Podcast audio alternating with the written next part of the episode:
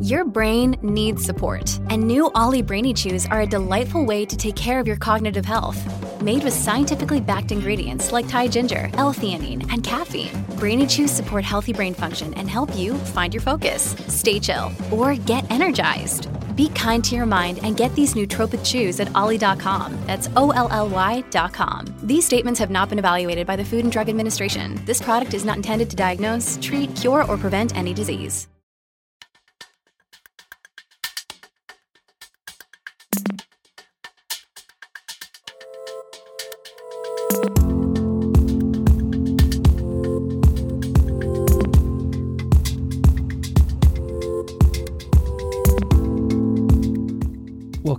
Classical Ideas.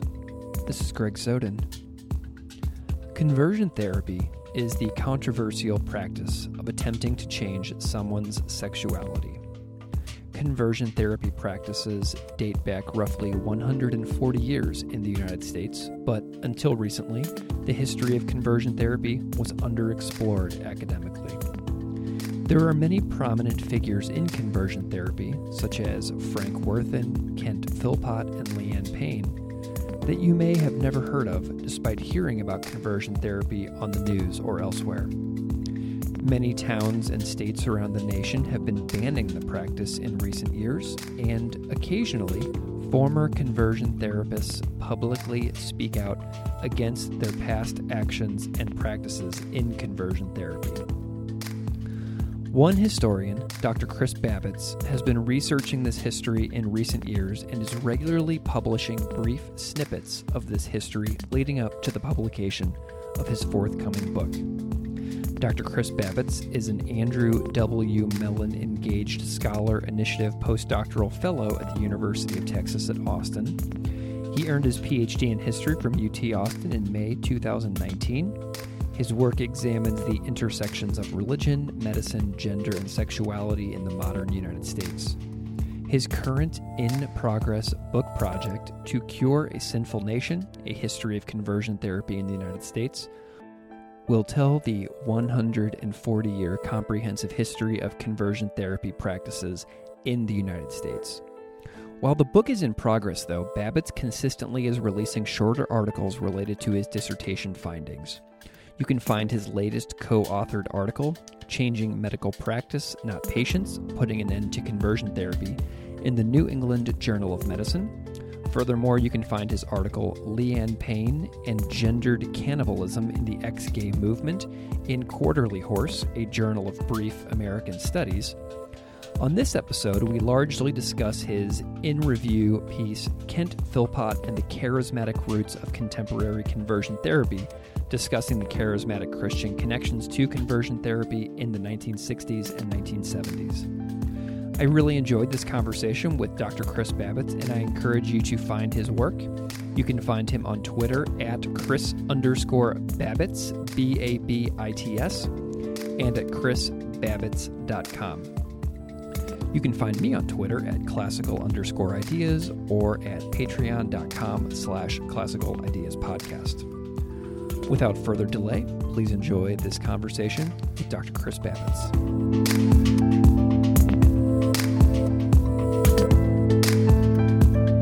Dr. Chris Babits, welcome to Classical Ideas. Thank you so much for having me, Greg. Can you just spend a moment and introduce yourself however you see fit? Yeah, I am currently an Andrew W. Mellon Engaged Scholar Initiative postdoctoral fellow at the University of Texas at Austin, where I focus on the history of the modern United States, um, more particularly the intersecting histories of religion, gender and sexuality, and medicine. Wonderful. Okay, so take me back in the day. What made you want to become a historian as a profession? Yeah, history had always been my favorite subject to study um, from middle school into high school. Um, I did the classic Washington, D.C. trip uh, and really enjoyed history, but at the college level, it became something much more of a passion. Uh, I never thought I was going to be the kind of person who could read a 600 page book in a week. Uh, but that's why I became at Clark University, where I got my BA and my MA. And uh, I was a, a, high school history teacher at a boarding school um, right after, which further fueled my passion to want to get a history PhD. Wonderful. Um, so you and I have been following each other's work for several years now. Um, I think I met you, I think it was in 2011 or 12, whenever I was at the University of Missouri, um, and you were in New York. And then you went on to do your PhD in history at the University of Texas in Austin. And I know that you are currently working on a book project based on your dissertation research. And I believe your working title is To Cure a Sinful Nation A History of Conversion Therapy in the United States, correct? It is, yeah. Excellent. Can you tell me a little bit about the process of discovering that you wanted to research conversion therapy in the United States? What was that path like to discovering this passion subject uh, for you as a scholar? Yeah, at the time that I applied to the University of Texas, I had a couple different interests that really stemmed from my time of teaching at an all boys school. And one of them was the history of gender and sexuality, particularly the history of masculinity. I had seen a lot of my young male students kind of struggle with what masculinity meant to them and, and kind of how they wanted to enact it what and and, and kind of the, the typical struggles that you would expect of uh, teenage boys trying to uh, come to terms with who they are as people. And that was one side of it but i've also always been interested in the history of religion. Uh, when i was at clark i really focused on slavery abolition and reform and so I have this long history of being interested in religious reform movements in the United States. So I was trying to combine those two things mm. as I was slowly moving into the 20th century and stumbling upon the history of conversion therapy uh, was really a stumble. It was something that I didn't really expect. Uh, I didn't have it in my statement of purpose for graduate school. Uh, but working with my advisor, my first year at the University of Texas, we were looking at Catholic psychologists who are dealing with issues of masculinity. Stumbled upon this therapist by the name of Dr. Joseph Nicolosi, um, who has since passed away, but I talked to him on the phone a couple times. Um, and uh, we found that no one had really done a full sweeping history of sexual orientation change therapies in the United States.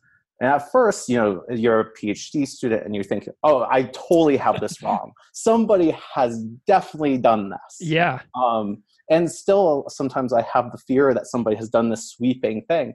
But I'm comforted by uh, book uh, reviewers, people who looked at my book proposal, who said that they couldn't believe that this was something that was missing too. So there's other smart people uh, who had seen this gap. And so, uh, you know, you do this typical write a research paper. I wrote a research paper on Catholic therapies, uh, Catholic based therapies uh, aimed at some kind of sexual orientation change in the 80s and 90s and continued to pursue that. And I started to see a lot of connections um, between what we would call the Family Values Political Coalition um, that united evangelicals, Latter day Saints, Catholics, and conservative and Orthodox Jews around sexual orientation change therapies. And at this point, this is when we knew it was big. Mm. This is mm. when we knew it was important because it broke down those kind of theological and doctrinal barriers, and people were starting to gravitate towards political issues, especially issues about gender and sexuality. Interesting. Okay. Um, well, that that's like like landing in a gold mine you know i mean for you as a young scholar and a historian like that is like winning the lottery finding the gap in the literature that everybody is going to be you know intrigued to read about. So where did you go from there? Can you tell me a little bit about this research process? Because you said you found this in your first year of your phd program right? Yes. Okay so then you had probably was your program four years five years? I finished it in five Okay, cool. So, can you tell me a little bit about where you went from there once you realized that this could be something very big? Um, who did you talk to?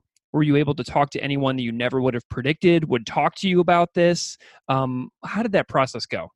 Yeah, the first thing that I did, and a lot of my friends like to joke that I must be a masochist that I did this, was I went to the living, breathing source of that of conversion therapy now. I went to uh, the Alliance for Therapeutic Choice and Scientific Integrity, which is an organization that uh, supports sexual orientation change efforts in the present day and they're an organization that unites licensed therapists and also some religious based counselors.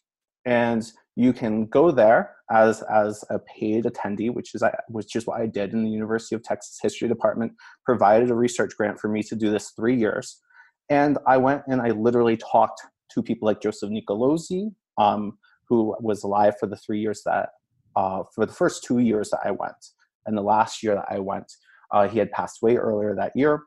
Uh, I had talked to a whole range of different types of therapists, some who were a little bit older, so they had actually gone to medical school and then did a psychiatric residency and still believed in the efficacy of sexual orientation change efforts that they worked with.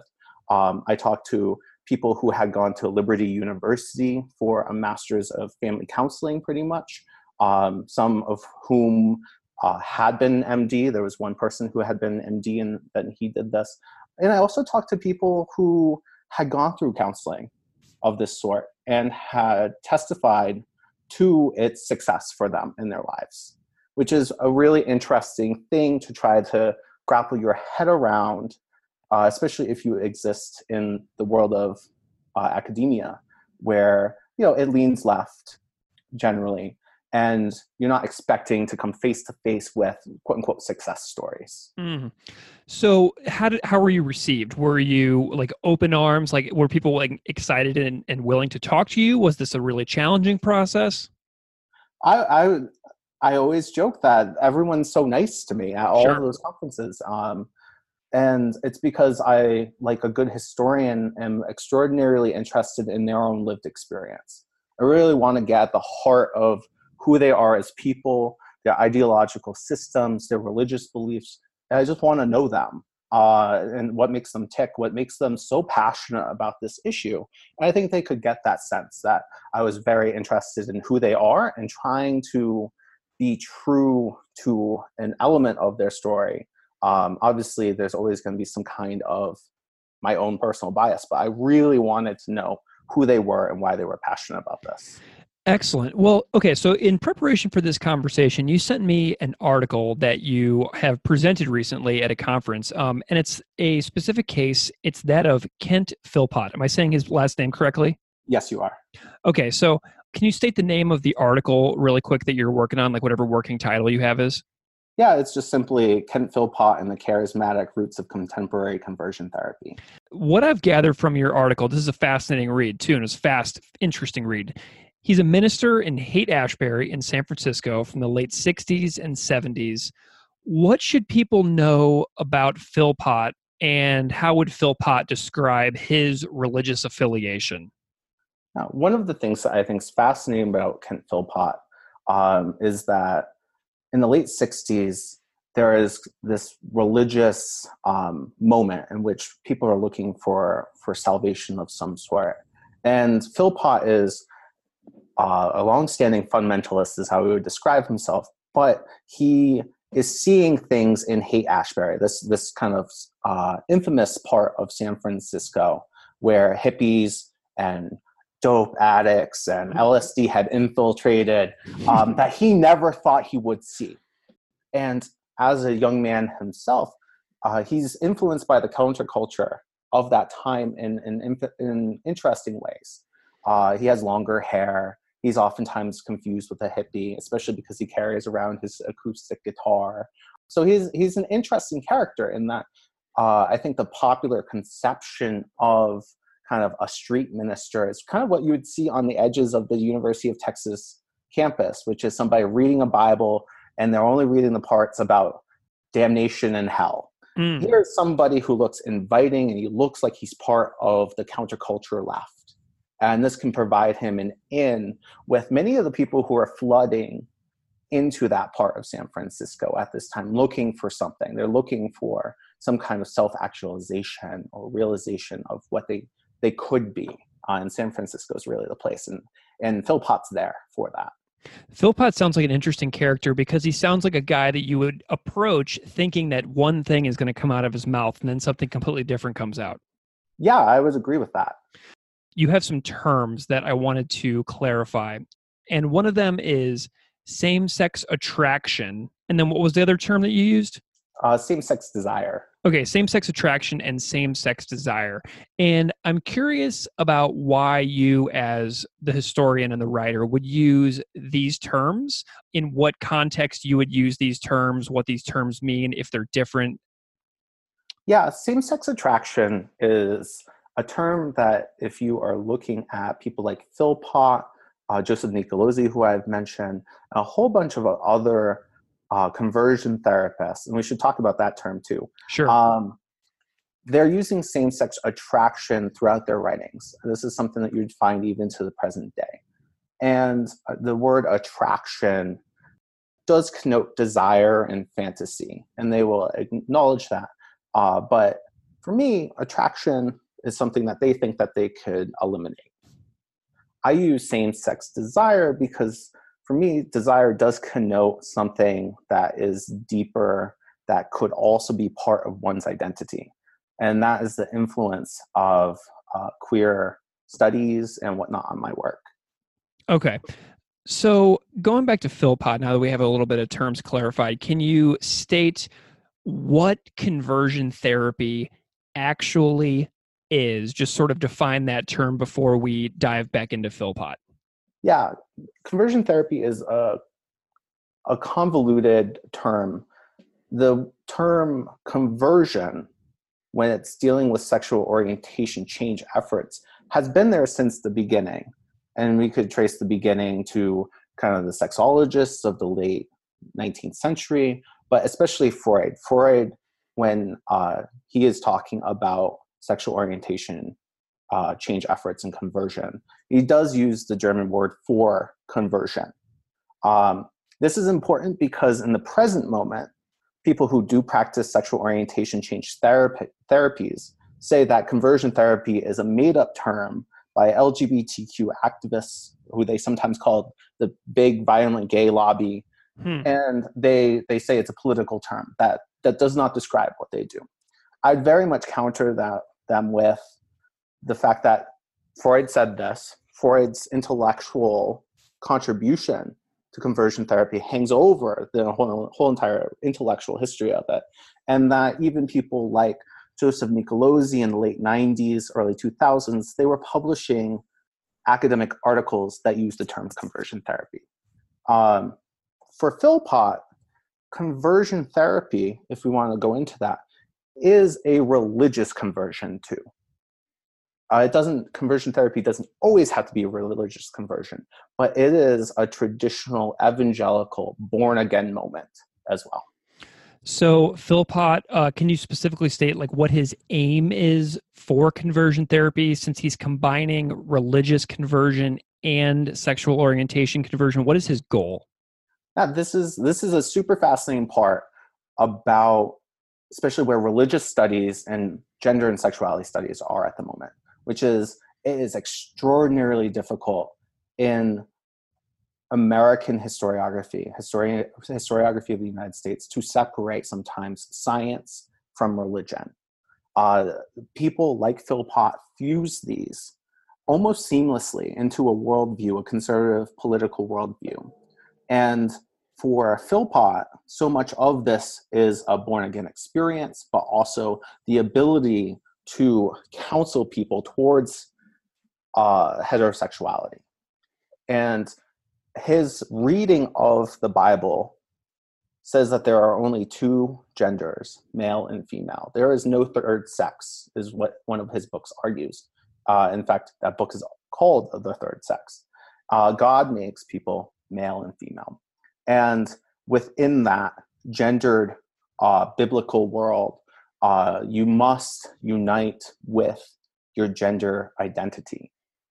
Now, what's really fascinating about this is uh, in the late 60s, throughout the 70s, into the early 80s, you also have psychiatrists who are starting to write a little bit more about the importance of gender identity for its impact on sexual desires and they're talking in similar some similar ways and these uh, people like philpott must be reading these things and sometimes you can tell that they are um, but they are mentioning that gender is the highest category of analysis, the highest category of being. It's the godly being. And if you realize your natural gendered being, sexuality will follow. Hmm, okay. So something else that jumps out at me is your use of the term charismatic. So Philpott mm-hmm. emphasizes charismatic practices because he, and you write in the article, quote, observed the transformative healing potential of the charismatic revival. So how does Philpott put charismatic practices to work in his conversion therapy efforts? Yeah, so uh, Philpott talks or writes a lot about what he is seeing in Haight Ashbury.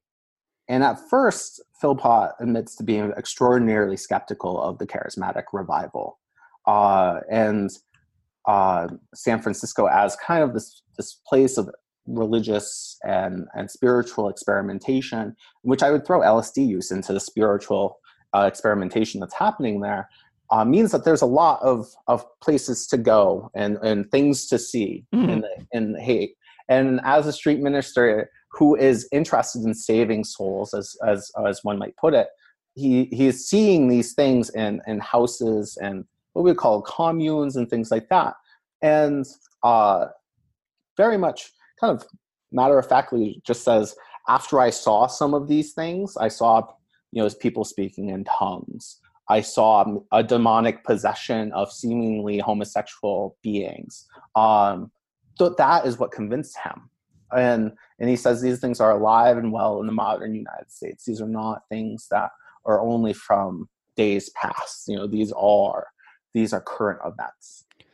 So, um, what are some other charismatic practices? Because I'm just, you know, I'm trying to deepen my own understanding of what charismatic practices even are. Like, what are mm-hmm. what can you like list some specific charismatic practices for a listener who may be unfamiliar with what this even means? Yeah, uh, charismatic practices, uh, like anything dealing with American religion, can be a diverse array of things. Absolutely, internal and, diversity. And one of the things about the late '60s, early '70s is that a lot of the people who are being swept up in the emotional uh, kind of gravitas of charismatic Christianity are drawn to things like speaking in tongues, where the spirit of God or Jesus Christ infiltrates you to the point in which you are incoherent. You are oftentimes babbling. And that, that is a common uh, charismatic practice.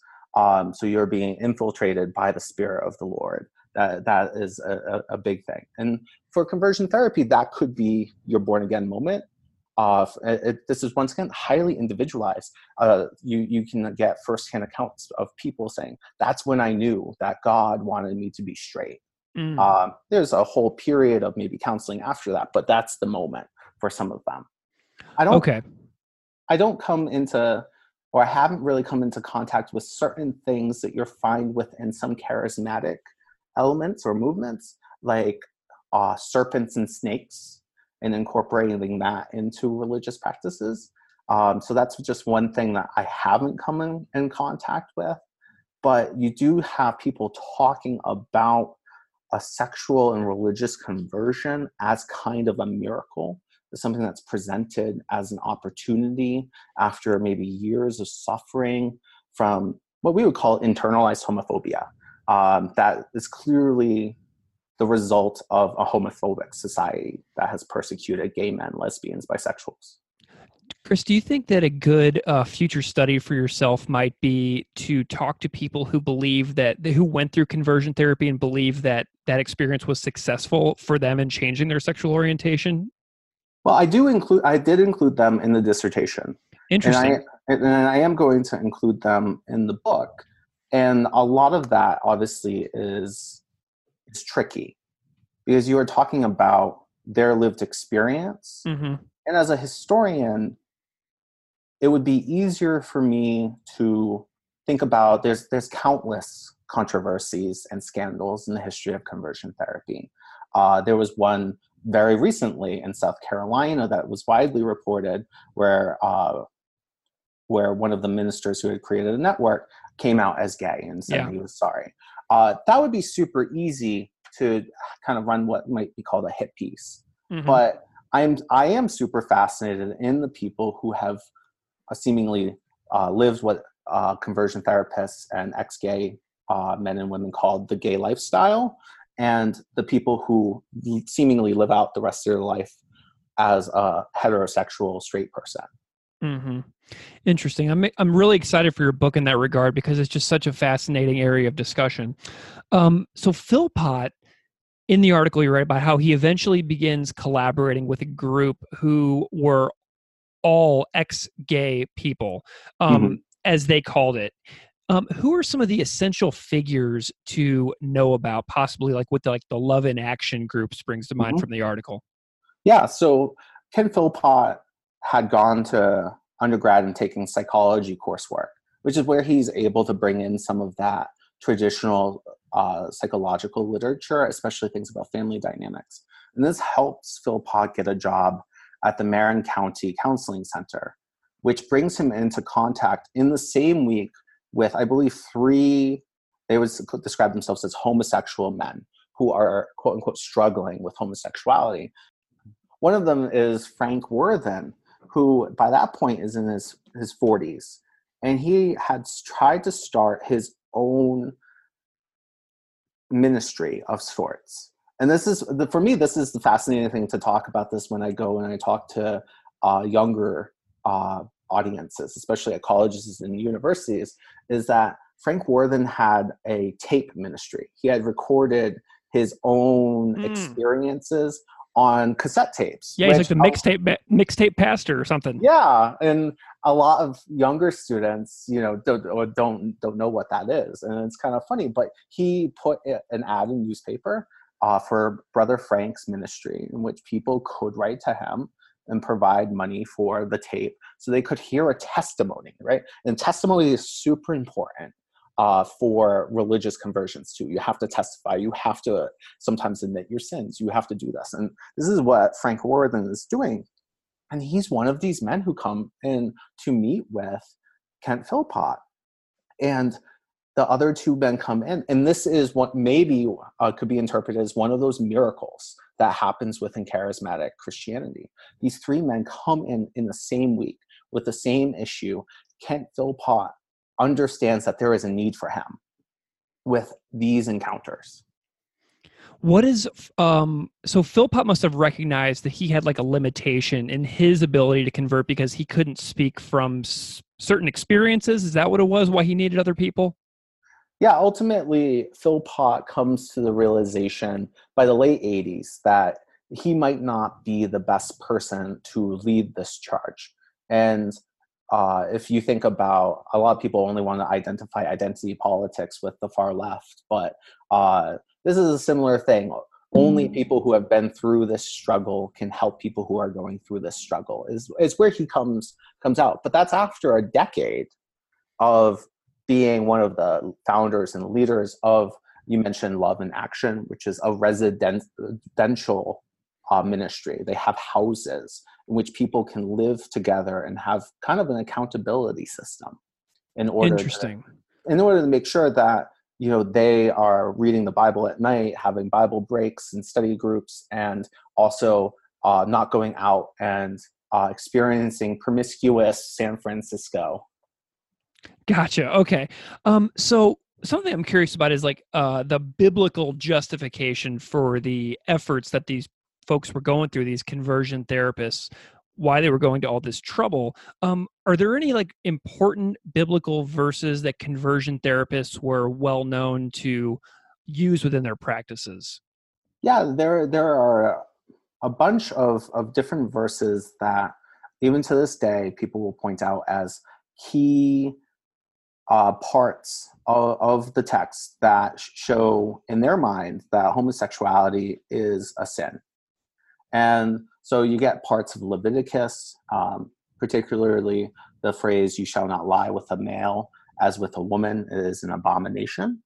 And that's a very, especially for a fundamentalist, a person who's trying to read the Bible as literally as possible, that is really a key um, phrase, as well as another part of Leviticus. If a man lies with a male as with a woman, both of them have committed an abomination. They shall surely be put to death. their blood is upon them. You know, that is a very much a, a fire and brimstone sure verse. And then obviously they point to things like Sodom and Gomorrah, which for them has a very literal interpretation. They view uh, this as a prohibition on non-procreative sexual acts, and that God punishes um, this this ancient um, place because there's anal and oral sex between men, right? But there are non there are interpretations of Sodom and Gomorrah that go very far away from that that say that uh, this occurs because it's an inhospit- inhospitable place. Um, so you get a lot of different uh, kind of theological and religious wrangling over some parts of of the Bible that uh, some people think is really set in stone, and other people are like, no, this is this is very open for interpretation. Interesting. Okay. Um, well, in Philpott, um, a quote that he wrote jumped out at me, and he wrote that he leaned toward the concept that a person becomes a homosexual. They are made, not born. If they were born that way, there would be no hope, but we know there is hope. So he wrote that in 1975, um, and I'm curious how that quote has aged over time because um, so many things have happened since then in the realms of sexual justice and uh, medical and psychological and um, you know neuroscience research. How uh, w- what can you say to that? Yeah, this once again is part of his psychological training. The idea that one's environment, especially their family dynamics, are extraordinarily important for who they become, their gender and sexual development, is very Freudian and neo-Freudian, and this is where uh, you know that idea is coming from. But this is also a super pervasive idea across American society. Mm. You know, I, I, like to joke that we're in the age of Foucault. Uh, you know, if you go to grad school, everyone has to read Foucault. But so much of the yeah. 20th century, so much of the 20th century, especially that earlier like Cold War period, is the age of Freud. You know, Dagmar Herzog has this wonderful book called Cold War Freud, where where she she talks about this. But this is this is an idea that is so culturally resonant that there is no way people didn't understand this. People are talking about Oedipus complex and you know all of this stuff as part of normal conversation in a lot of ways that we would talk about certain concepts today. And um, so the environment, people are becoming gay, uh, quote unquote, because of faulty family dynamics. Either you know there's the overbearing mother trope that is super popular um, from the 40s into the, even the 80s. Uh, the weak, ineffectual father who's not, you know, home or he's working too much or he doesn't discipline. These are these are popular cultural ideas that Philpott is clearly incorporated into his intellectual and religious worldview. Was there any evidence that you stumbled across in your readings where Philpott was forced to confront an alternative to that position, like people who did have like what he would say is whatever acceptable family structure and the person was gay. Like did he ever have to confront the alternative to his view of the family structure? I've never come across philpott uh, encountering these people. And philpott who is actually still alive um, oh. a little bit older but um, and runs a blog, a fairly active blog, um, which I read occasionally. Mm-hmm. But um, the people who are MDs, who somebody like Charles Socarides, who um, is is a, a well known therapist and, and very much a leader in this, people confront him all the time, saying, you know, I had this loving relationship with with my parents. They've supported me. I played football and did all the super masculine things I was supposed to. And I was just a super masculine gay dude, is kind of how they're doing it. And these things aren't as cut and dry as sometimes you're making them. And that's very much a, a very big critique that grows in the 70s as Philpott's writing and groups like PFLAG Parents and Families of Lesbians and Gays, starts to pick up steam. And uh, you know those parents who are very active uh, in the gay rights movement they're saying i did everything right with my kid i should not feel ashamed because you uh, have this psychiatric theory that's mm-hmm. only that it's only a theory it does not work out for everyone so Philpott believes there was like an element of choice involved when it came to same-sex attractions, like acting on it is different than not acting on it.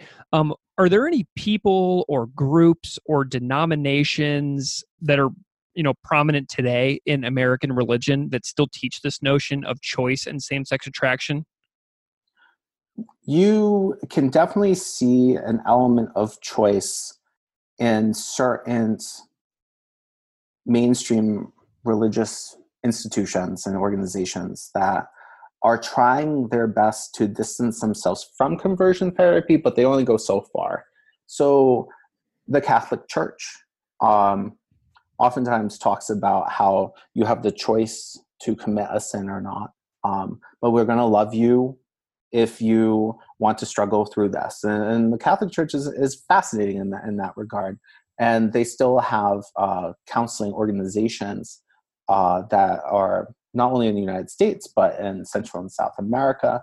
The organization is called Courage, and they've had official connections to different dioceses throughout this. Um, the Latter day Saints have a long and troubled history with conversion therapy, with BYU being a center of uh, not only talk therapy, which is the most prevalent kind, um, but also experiments with electroshock therapy, which is a kind of uh, of sexual orientation change therapy. And they're really struggling, despite a official proclamation that they don't support this anymore.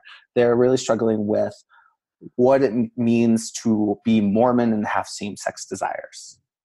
Hmm. So okay. there's this idea of choice that's there. But I do want to point out that um, you had mentioned neuroscience and gene studies uh, uh, in a previous question. There is also an element of the general umbrella term gay rights movement that believes sexuality is a choice, especially when we're talking about what could be described as radical feminists in the 60s and 70s and early 80s, especially women who were in extraordinarily abusive relationships with men who will very much declare that they chose their sexuality. They chose to be lesbians. They chose to be attracted to women because their experiences with men were so horrible.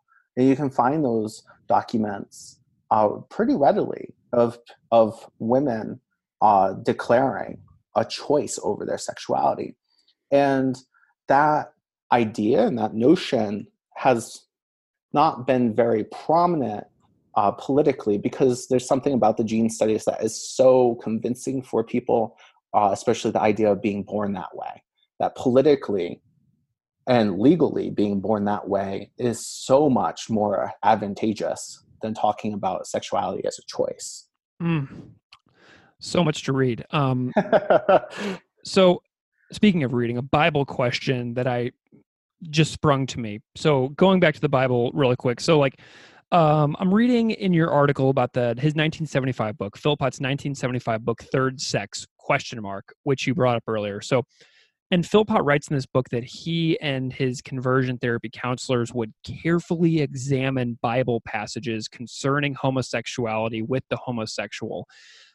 I'm curious if you came across any information of what this careful examination looked like. So, say that Philpott or a counselor is sitting in a room with somebody they're doing therapy with and they have the bible there what does this con- what does this careful examination of these passages look like well it's it's looking at some of the things that i mentioned earlier passages and being like there is no other way around this so let's let's really look at what these passages say having a fundamentalist or a literal interpretation of those um, for Philpott, and especially for early Love in Action, I write in, in this article that, you know, it is like a Bible study group.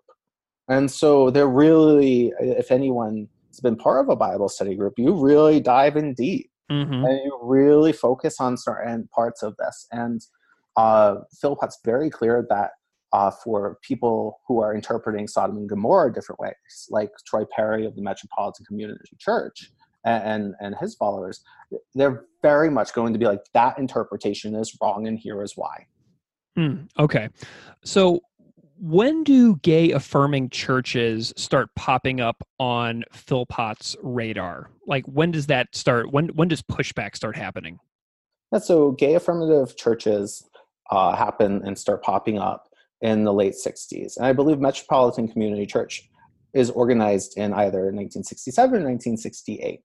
And this becomes the widest spread gay affirming church. But even as early as 1969, you have Catholic groups that are never going to be officially sanctioned by diocese or the Vatican um, pop up. And the group's title for the, the Catholic group's title is Dignity. And they're still a very active organization.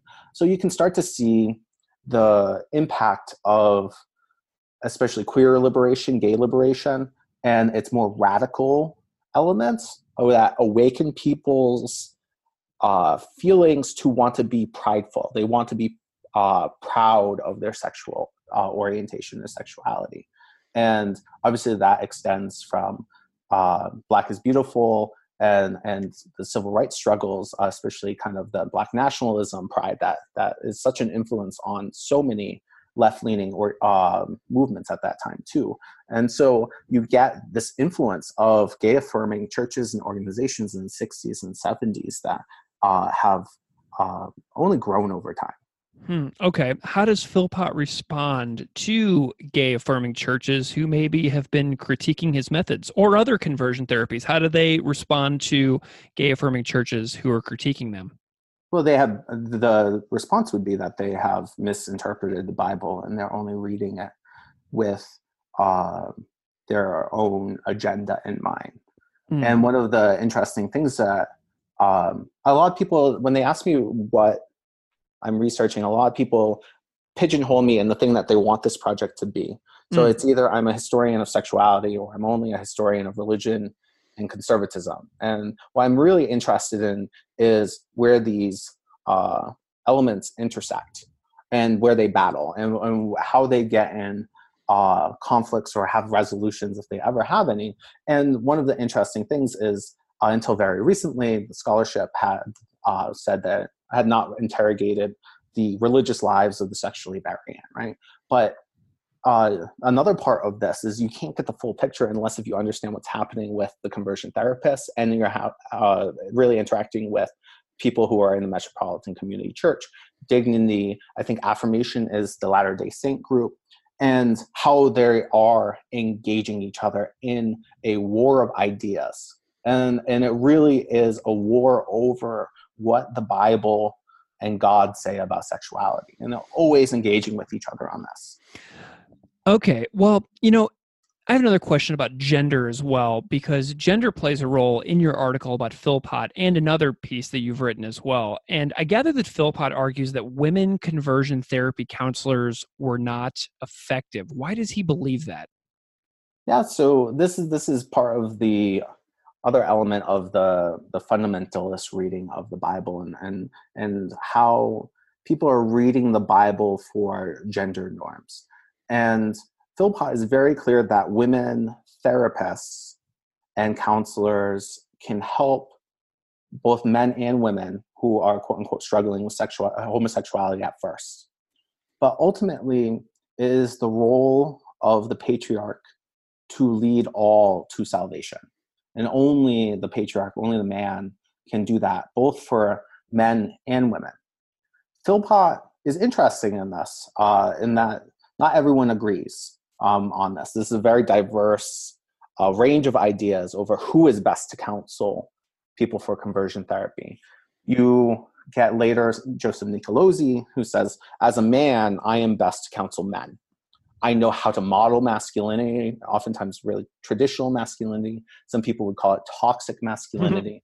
Mm-hmm. Um, I am the best one who can do that. I can be a good role model, and, and I am the only one who can do that. And you have women therapists saying, I'm the only one who can model femininity for uh, the, these, these women counselees. And so people do split on this. But Philpott, uh, at least in the, in the 70s, says a man is the only one who can model of the God given patriarchal norms that we must follow as a society. Well, and then you you uh, you profile another figure in another article that you wrote for Quarterly Horse, which you actually have pinned on your Twitter page right now, about a woman named Leanne Payne and her views on insufficient gender identity. How does that fit into this discussion, Payne's story? Yeah, this is very much tied to what Philpott is starting to understand in the mid 70s, which is he's prioritizing gender identity as the most important thing, and everything else follows from that. And Leanne Payne, and also a British uh, theologian by the name of Elizabeth Moberly, they start to talk about not only these God given gender roles, but they talk about how do you enact, or what we might even call perform, traditional notions of gender, g- gender roles.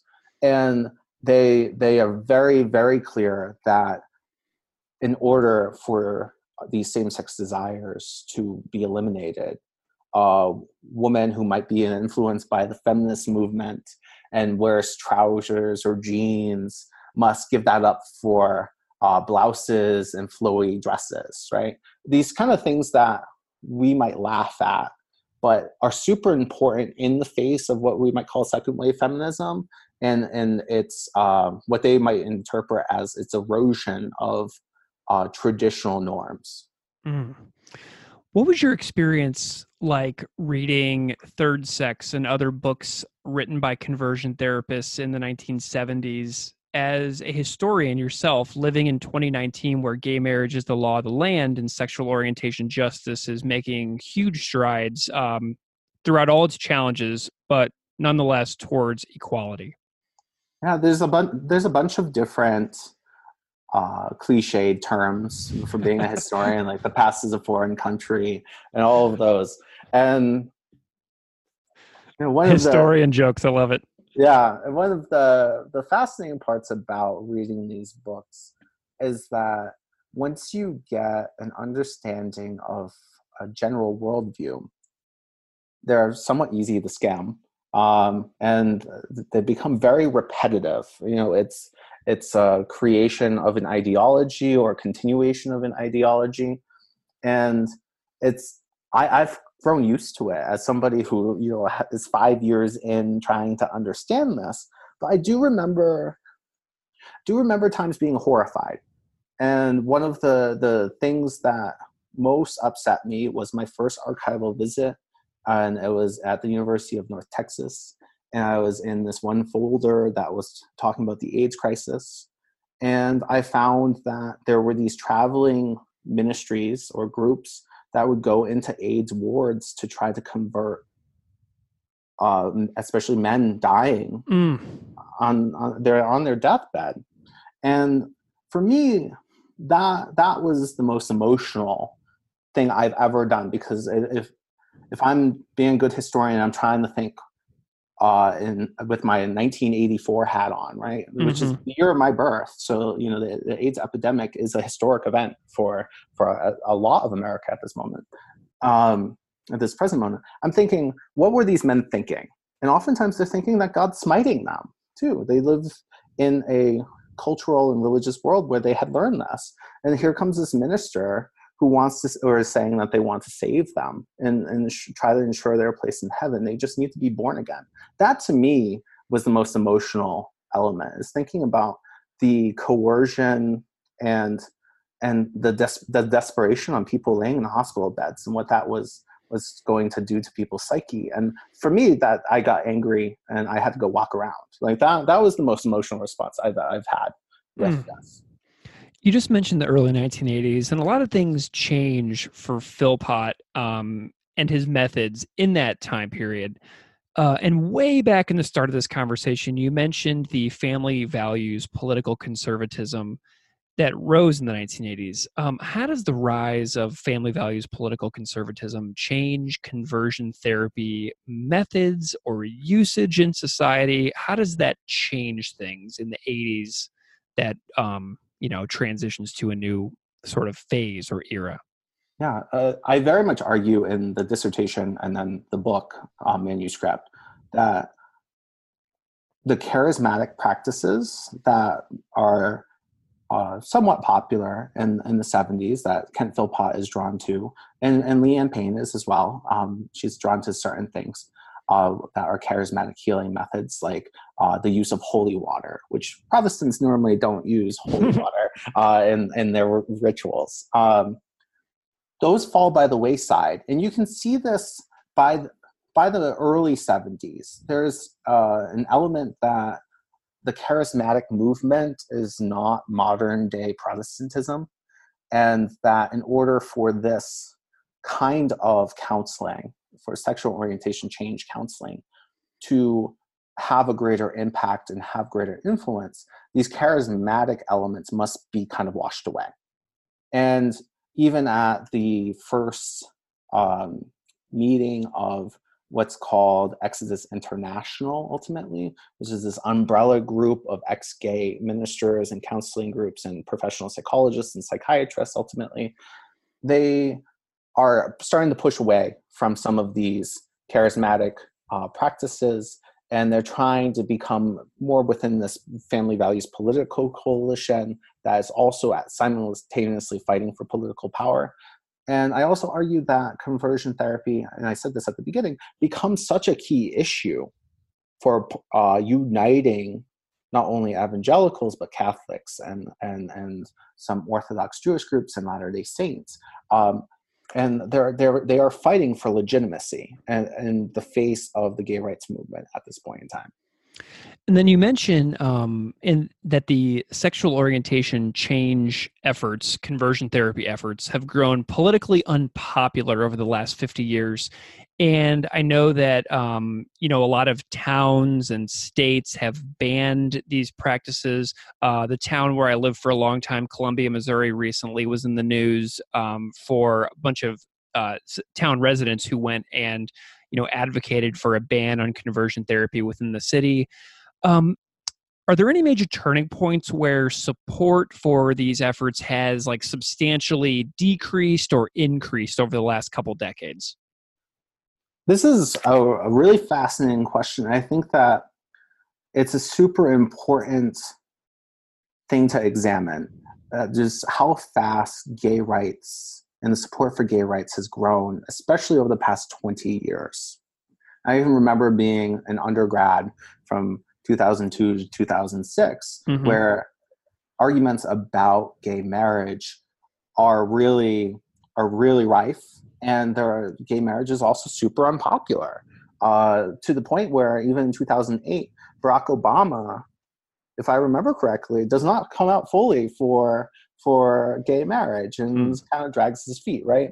And I think so much of this, and there's so much work to try to parse the amount of evidence that we have and figure it out. Uh, this is one of the complex things of being a historian of the 20th and 21st century is we just have so much information yeah. and trying to figure out what the heck is going on. Is fascinating. But uh, the gene studies that i mentioned earlier and thinking about being born that way is, is such an important idea for efforts to ban conversion therapy. So one of their hashtags is born perfect. You know, that gets at such that gets at the idea of the gene studies and and how important it is to have it what would be called an immutable characteristic, something that is in your genes. But some would some people would say God given too. God values sexual variance. Mm. So something that I'm curious about is that you know people are conversion therapists like for a living, right? Like this is how people some people pay the bills by doing conversion therapy, correct? Yeah, they they do other different kinds of counseling. Um, but for some people this is a big part of what they do. Well, because I would imagine that states and towns who are banning these efforts are going to put some people out of business. So I'm curious if you know anything about how the uh, local and state bans are being challenged because people who do this like as a career might be you know pushing back there are some examples of people leaving certain states so there are some counselors who have left california for existence or for example because uh, their primary breadwinning activities was a form of, of sexual orientation change efforts, and that was a big part of them. So uh, Texas is, is a place where some people have gone. Uh, and so you get to see this movement uh, of, of, literal locations that people are moving in order to continue to you know pay the bills. Hmm. Have Philpott or any other conversion therapy advocates from your work uh, denounced any of their former conversion therapy works? Have anybody like changed their mind on what they've done? I know that you mentioned earlier one sample that happened recently. Are, are there any other prominent examples of people who changed their mind and condemn what they've previously done? You get a whole host of people who change their mind on on sexual orientation change efforts. People who are practicing these at the what would be the heyday within the professional medical world in the 50s and 60s you get a whole bunch of people who changed their mind obviously in the 70s and in 1973 there's a, a big big ruling uh, in the american psychiatric association to remove homosexuality from the diagnostic and statistical manual which is the book of mental disorders uh, which changes a lot of people's minds it's a little more complex than that, but it does change a lot of people's minds about this. Uh, but you also have people who um, who would describe themselves as ex-gay, who become counselors or ministers in this, who abandon this because their sexual desires for the same sex are so strong. They're really fighting something that is so innately part of them and you do have even the founders of the group Exodus International uh, that I mentioned. Uh, two of them admit that they're in love uh, and become very prominent uh, opponents to especially religious based uh, conversion efforts.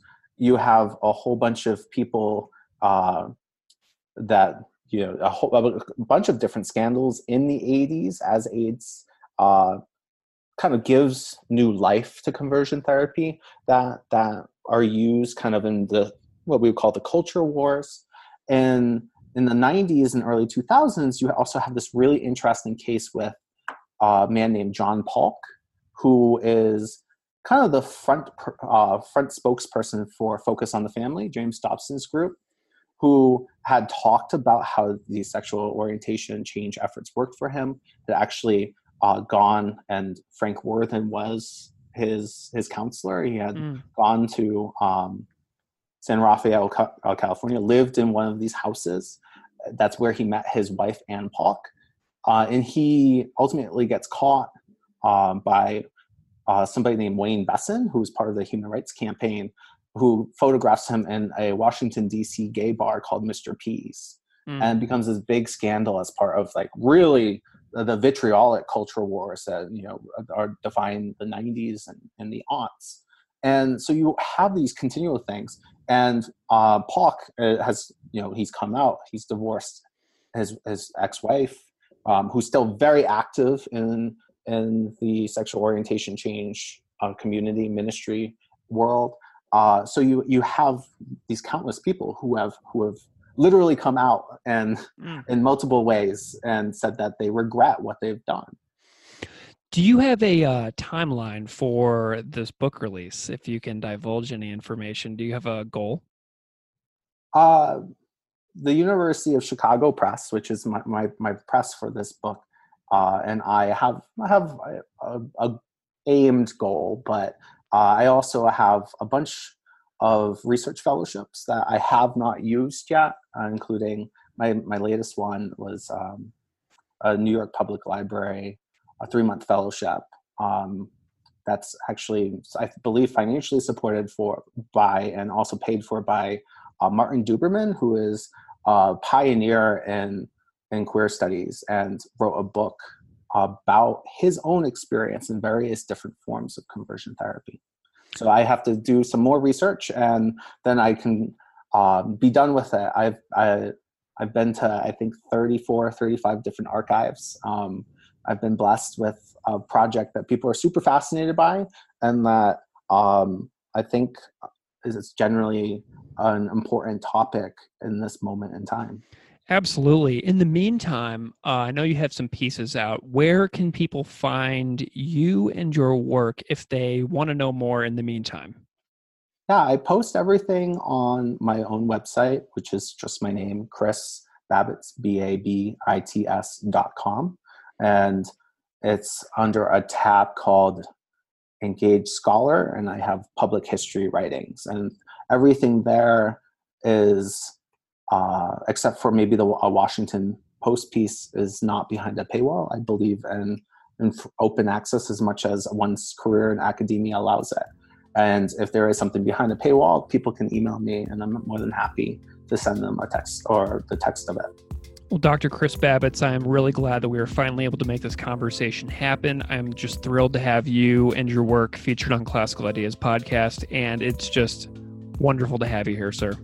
Thank you so much, Greg. It was wonderful.